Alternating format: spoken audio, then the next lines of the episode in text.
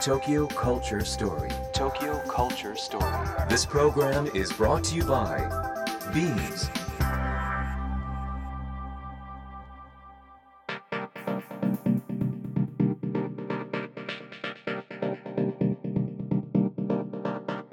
ビームス 東京カルチャーストーリーの土井博史です。えー、あっという間にいちがつも後半となりましたが、皆さんいかがお過ごしでしょうか。寒いですね。えー、私は寒い時にはですね、まあ、風が通らないものの中に着て、その上にフリースを着たりですとか、まあ、特にちょっと、まあ、体を冷やさない、あとは足元ですね。足元を冷えるとどうしても体冷えちゃうので、えー、ウールのソックスを履いたりですとか、ちょっとまあブーツタイプのものですね。スノーブーツまでいかないけどブーツ履くようにしてますね。皆さん体調にはお気をつけください。さて、様々なジャンルのイノベーターとともにお届けするこの番組、今月のテーマはメイクハッピー。今日はゲストに先週に引き続き湘南の風ショックアイさんをお迎えします。最後までお楽しみください。 Imagine the culture of the future. Beams Tokyo Culture Story. Tokyo Culture Story. Beams ファッション。現代においてそれは単なる服の話ではなく、テクノロジー、教育、食、アート、音楽、スポーツ、ビジネスなどとソーシャルに結びついた私たちの生活に深く関わる文化。ファッションを通して文化を作ってきたカルチャーショップ ビームス が描くこれから、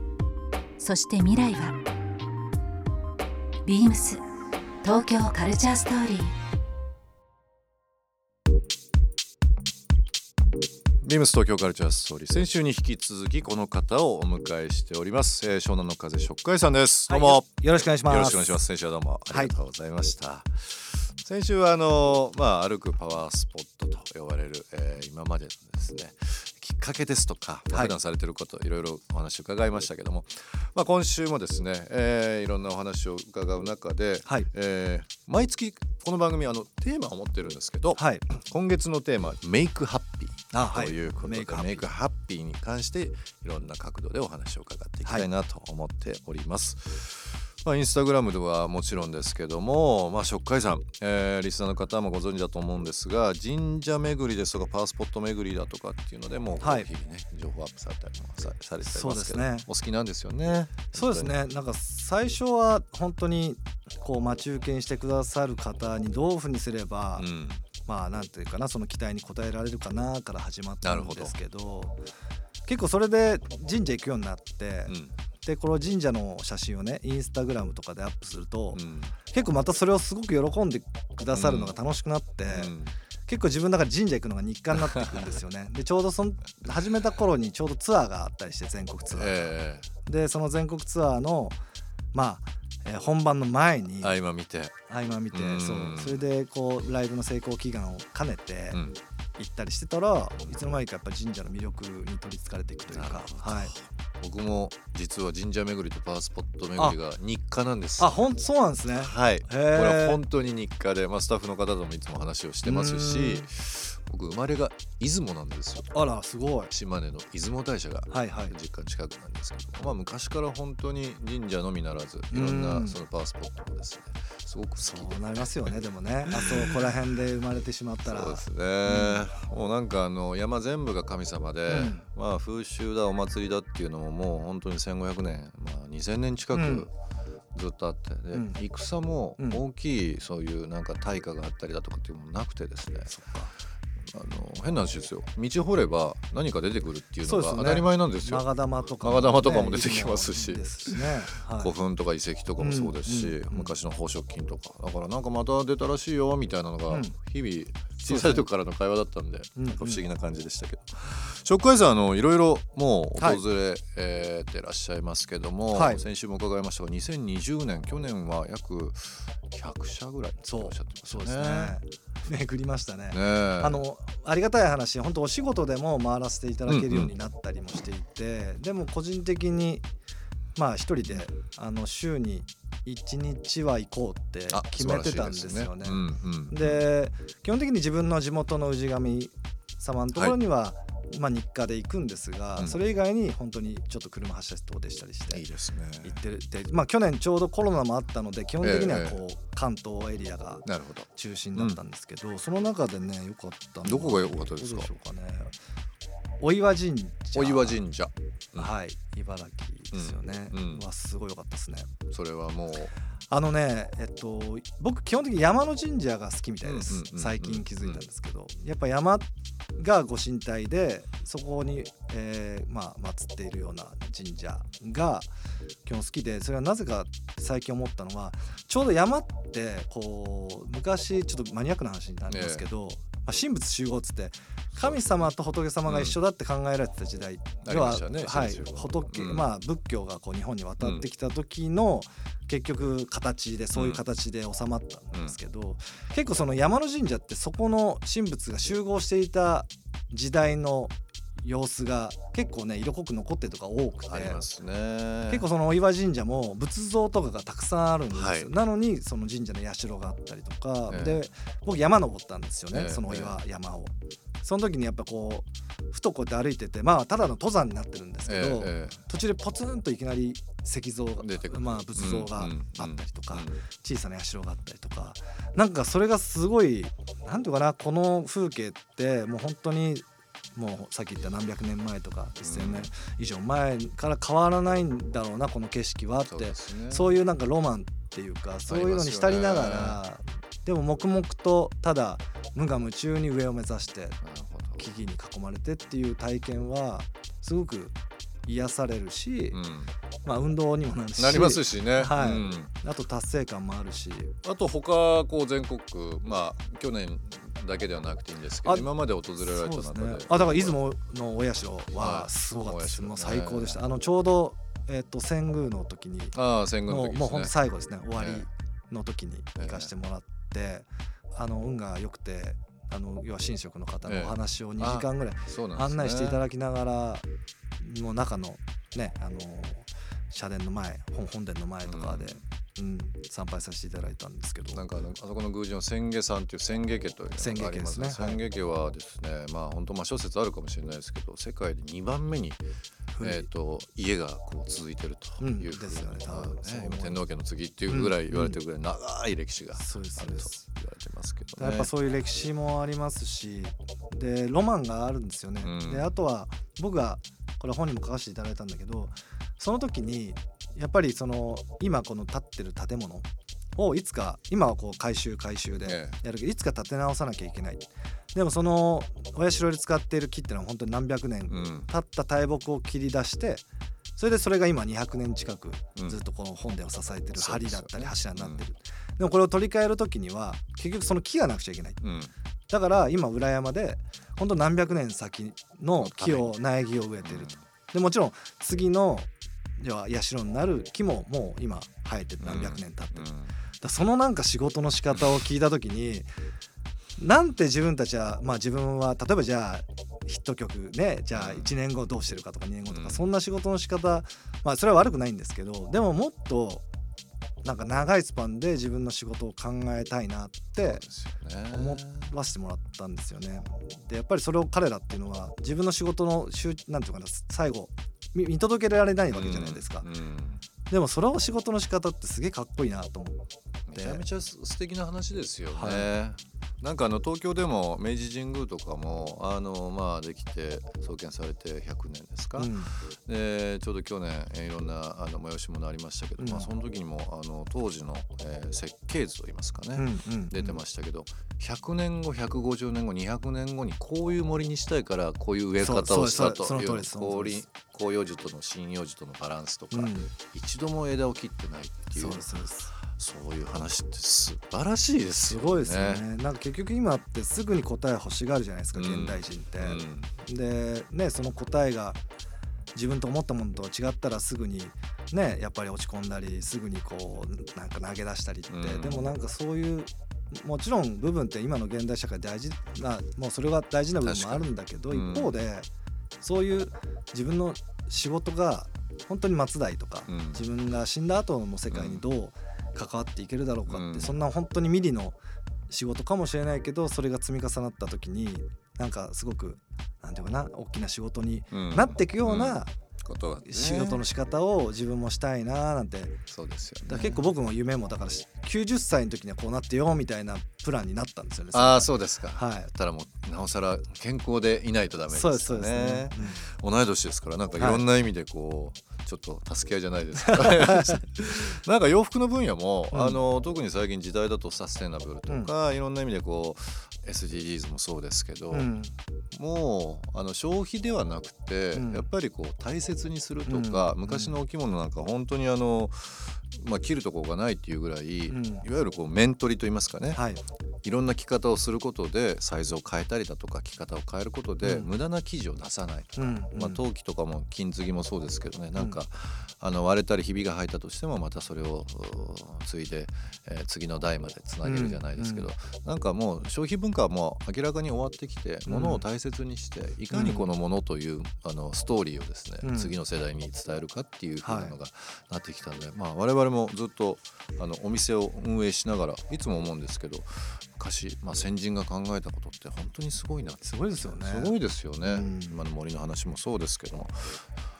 お守りもなんかたくさんお持ちなんですよね、うん、持ってますね、うん、お守りってこう、まあ、い, いただくもの、うん、で結構数が多くなるじゃないですか、うん、それって例えば年にいっかいこうあのお戻しするじゃないですか、えっとね、そういったこととかはされないですか。えっとこれ僕の中で勝手なマイルールでやってるだけなんですけど、うんうん、基本的にはあのポーチに全部入れていて同じ、えー、っといくつかの、まあ、こういう、まあ、もっと大きいですけど、うんうん、こうあの大事にポーチに入っていて、はい、でやっぱその時にしかいただけないものとかってあるんですよね。ありますよね、うん、だからそういうものはやっぱお返ししないし、うんえー、っと別に毎回買ういただくわけじゃないんですけどやっぱりもう一回あの再訪した時にお返ししてまた新しいものを取りいただくとか、うん、あー、なるほどなるほど。あとはまあしばらくもう行ってないのはずっと持ってます。だから最近なんかお守りも変わって、あ、ビームス もあの東郷神社のお守りデザインしたりだとかして。あ、本当ですか。あと御朱印帳で太宰府とか、えー、お伊勢さんの、あのー、御朱印帳をプロデュースしたりだとかいろいろやってますけど、ね、最高じゃないですかそういう仕事したいんですもん。なんか一緒にやりましょう。あ、ぜひぜひ一緒にやりましょう。やっぱりなんかその文化を伝えるためには、ね、多分そのまあ、インスタに上げるとか、うん、テレビで紹介するとか多分いろんな手法あると思うんですけどやっぱりなんかこう違う形でデザインとか、うん、何かこうアイディアっていうのがありますからね。やっぱりなんかこの日本の文化って日本人自身が多分ちゃんと大切にしていくことが、うん、逆に僕らの心のすごくなんていうかな安心を生んだりとか、うん、多分すごくそこにアイデンティティ自分のアイデンティティを大事にするってことってやっぱりねグローバルだからこそ大事だしでもそこがやっぱちょっとかっこよかったり、そうですね、素敵だったりなんか憧れがあったりとかやっぱそこはすごく僕は僕が勝手に思うテーマで、うん、だからインスタグラムで神社のことをあげるからい い, い, いなと思ってて、うんうんうんうん、確かにね。なんか今の話聞いててと思ったのがちょうど さん,よ 年ぐらい前ですかねさんねんぐらい前かな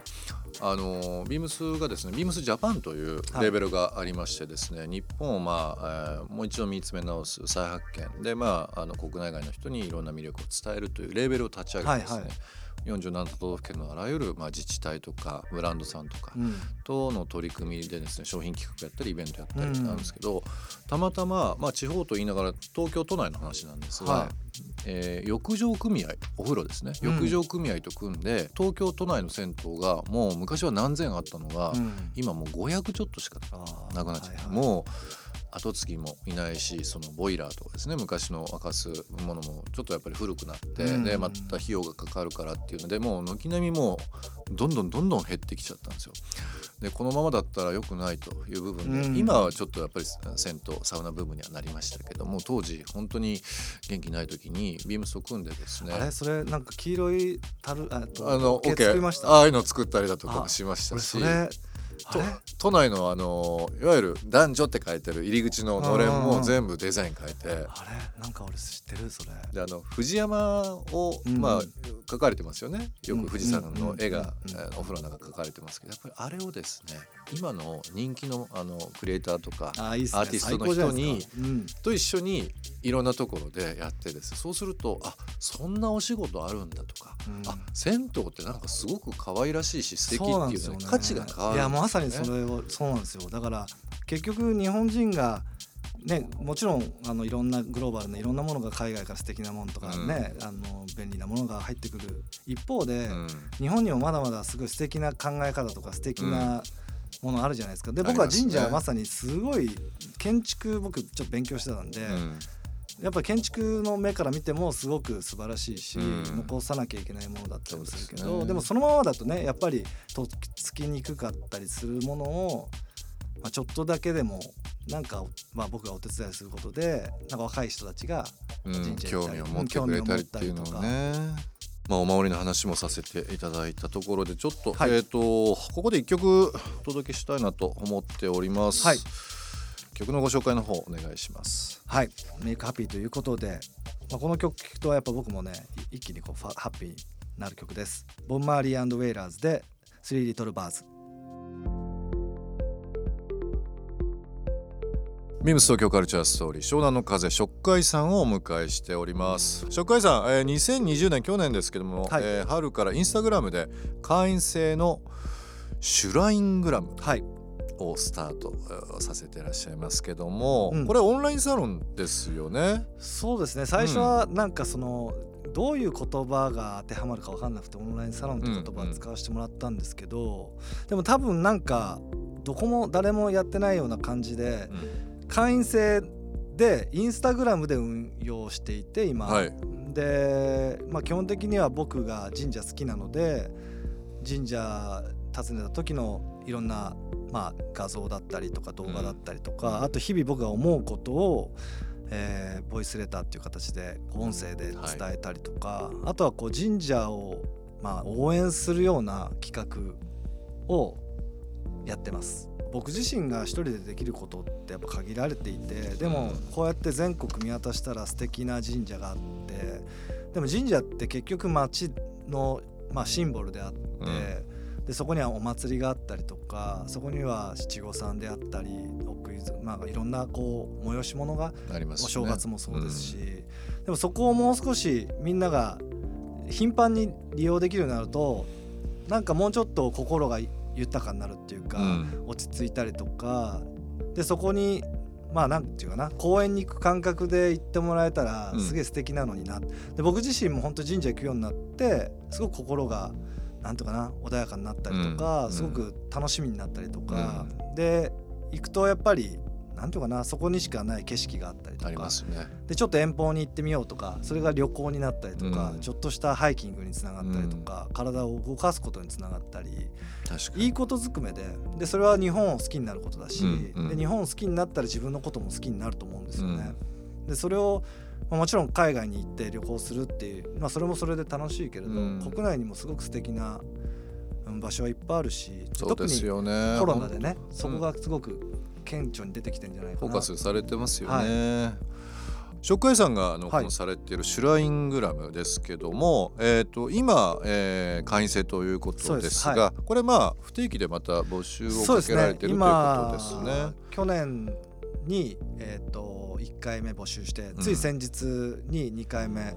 募集させてもらって、うん、ちょっとやっぱりインスタグラムを使っての運用なんであんま一気にこう増やして、僕らもこうちゃんとお客さん、うん、メンバーさんをこう対応できないということで少しずつ少しずつ増やして、うん、させてもらっていて、で多分また近々募集したいなと思ってます。なんか今コロナでなかなかこのオフラインのイベントっていうのがなかなかできないと思うんですけど、うん、そうですね、具体的にこのにじゅういちねんこの会員の方々とどんなことをやりたいっていうのを、いや、やろうと、やりたいんですよ。だから一緒に神社、この僕らこの活動の中で本当にオンラインで祈祷ご祈祷してもらったりしてるんですよ。でそれも多分インスタライブでやるんですけど、うん、多分、うん、結構反響があって、なるほど、でそういうのもやっぱり遠方から来れない方とか見てて本当にタイムラインでこのコメントにみんなお願い事したりとか、いい、ね、結構面白い、あ面白いですね、あのすごく楽しんでもらえていて、でも実際やっぱりねイベントとかトークイベントとか、うん、それこそなんか神社一緒に参拝したりとか、うん、なんかそういうのも本当やりたくて、うんうん、始めたんですけどコロナで ね, いいですね、なかなかね、うんうん、まあでも本当にこのコロナ禍でのこういう実体験といいますか、新しい試みっていうのがまた先々はスタンダードになるかもしれないですしね、うんうん、面白いですね。ぜひちょっとあのリスナーの方々もですね、はい、ぜひこのシュライングラム、はい、チェックしていただければなと思います、はい、さて、えーと、リスナーの方からですね、いろいろちょっとメールをいただいておりますので、はい、ちょっとここでですねご紹介させていただきたいなと思っております、はい、ラジオネームタクスさんからですね。土井さんこんにちは。こんにちは。験担ぎというかジンクスのようなものですが、数字にこだわっています。なぜか数字のきゅうが好きで相性がいい気がしているので、ロッカーを選ぶときや番号を設定するときは必ずきゅうを使っています。具体的にいいことがあったわけではないですが、なんとなくそうしていますと。なんかこの気持ちわかります。わかります。紹介さん、なんかこうラッキーナンバーって何番だと？ラッキーナンバー、そうですね、やっぱなんかベタですけど、ななは好きですね、うんうん、でもなんかやっぱり自分自身がそのなんていうかな、ちょっとした験担ぎって自分のためのものだと思ってるんで、うん、自分が迷いなくというか、そこで一個、うん、なんていうかな、踏み出せるきっかけになるものじゃないですか、はい、うん、だからすごくぜひね、みんな利用した方がいいと僕は思ってますね。なんか、まあ、あの周りのうちの会社のボスもそうなんですけど、長嶋さんが好きで、長嶋茂雄さんですね、はいはい、もう全部さんですね。うーん、そうかそうか。お手洗いも右からさんばんめ、なんか物取る時もさんかいなんか触ったりだとか、うん、もうさんが好きな人とか、もうななが好きな人もねいらっしゃいますしね、うん、街中こう車走ってたら、あ、この人なんか理由があってこの番号選んでるんだろうなっていうゾロとかありますもんね。なんかね、そう、結局僕もライブでライブ前とかにやっぱ験担ぎしてることってあるんですよね、うん、マイク持つこの持つ手のその順番とか、うん、はい、あとこうルーティーンっていうんですか、うん、やっぱそれが崩れると、例えばですよ、僕マイク左手で持つんですけど、ええ、右手で持つと歌詞飛ぶんですよ。あ、飛ぶんですか？飛ぶんです。なぜか、まあ、飛ぶって思っちゃってるからなのか、うまくいかないと思ってるのか、本当に体のこう動きと連動してるのか、これ分からないんですけど、本当にその自分の中でのルーティンを一つでもずれると、うん、うまくいかなかったりすることってあって、すごいですね、やっぱそこの験担ぎっていうところは僕は結構皆さん大事にすると、また変わるパフォーマンスも変わるんじゃないかな。なるほど、面白いですね。タクスさんからあのいただいたこの言葉もですね、ぜひあのリスナーの方もですね、なんかたまにはこう気にして、えー、見てですね、うん、あの新しいこうルーティンみたいなのを探していただければなと思います、えー、ゲストショックアイさんにもお渡しさせていただきましたステッカー、番組特製ステッカーですが、はい、今、えー、ご紹介させていただきましたラジオネームタクスさんにもお渡ししたいなと思っております。えー、ということで、えー、お時間となってしまいました、えー、今月はですね、最後にもう一週ご出演いただけるとのことですので、また来週も、はい、えー、引き続きよろしくお願いいたします、はい、よろしくお願いします。今日はどうもありがとうございました。ありがとうございました。 Imagine the culture of the future. Beams Tokyo Culture Story. Tokyo Culture Story。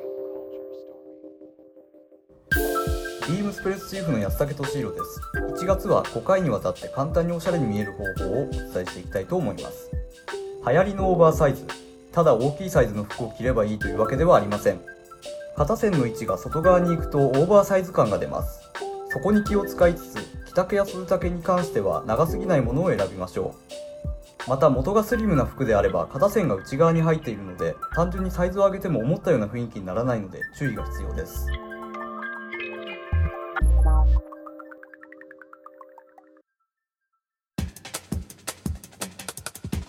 Beams Tokyo Culture Story. Tokyo Culture Story. This program was brought to you by Beams.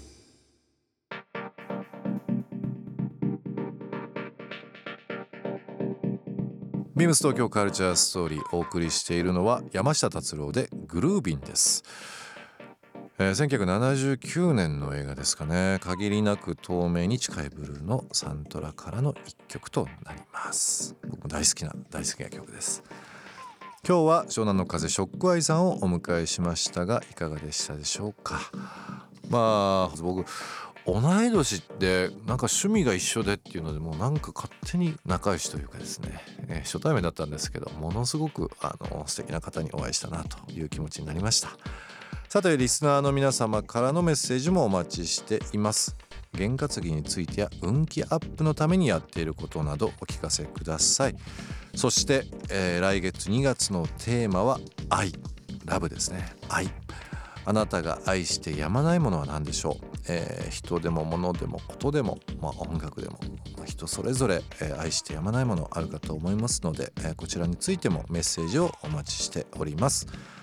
メールは ビームスはちきゅうなな アット インターエフエム ドット ジェーピー ビームスはちきゅうなな アット インターエフエム ドット ジェーピー もしくはツイッターでハッシュタグ ビームスはちきゅうなな と